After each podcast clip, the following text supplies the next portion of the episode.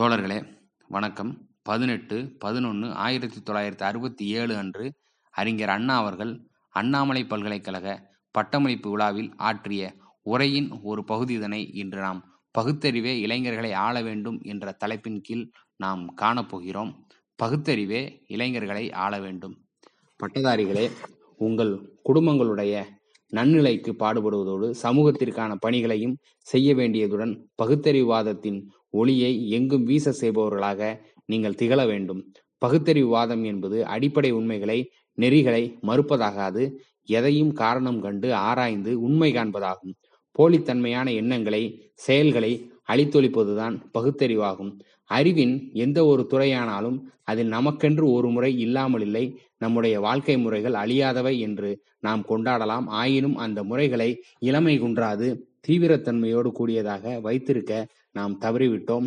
நம் வாழ்க்கை முறை நிலைக்க வேண்டுமானால் மாறுதலை ஏற்றுக்கொள்ளத்தக்க புதிய கருத்துக்களை ஏற்றுக்கொள்ளக்கூடிய இளம் இதயத்தைப் போல் நமது இதயம் பசுமையானதாக விளங்க வேண்டும். நெடுங்காலமாக பழைய முறைகளிலேயே ஊறி அவற்றை தாங்கி அவற்றுக்கு எதிரான வாதங்களுக்கு எதிர்ப்பு கூறி காலத்தை கழித்திருக்கிறோம். இதே காலத்தில் உலகத்தின் ஏனைய நாட்டவர்கள் எல்லாம் உண்மையை நாடி பொறுமையோடு தங்களது இடைவிட ஆராய்ச்சி சோதனை மூலம் பல புதிய முடிவுகளை எய்ததுடன் உயர்வு பெற்றுள்ளனர். நாம் பண்டைய பழம்பெருமையில் அமர்ந்திருப்பதில் திருப்தி கொள்கிறோம்.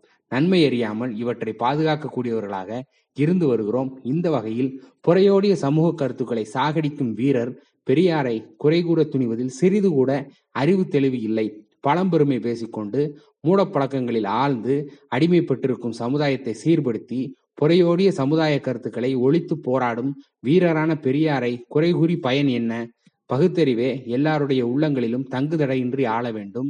சாதி ஒழித்த சமத்துவ சமுதாயம் அமைக்க போர் வீரர்களாக எல்லோரும் முன்வர வேண்டும். நாட்டில் புத்துயிர் ஊட்டி பகுத்தறிவாளர்களை பெருக்க வேண்டும். பகுத்தறிவு மூலம் சமுதாயத்தினை சீர்மையாக்கும் பணியில் ஈடுபட வேண்டும். பல்கலைக்கழகத்தில் தேர்ச்சி பெற்று வெளியேறுவோர் இப்பணிக்கு தூதுவர்களாக விளங்க வேண்டும். சாதி முறையை எதிர்த்து போர் தொடுங்கள் என்று நான் உங்களை அழைக்கிறேன். விஞ்ஞானத்தை ஒட்டி வாழ முடியாத மூட பழக்கங்களுக்கு எதிராக போர் தொடுக்கும்படி உங்களை வேண்டுகிறேன். நன்றி வணக்கம்.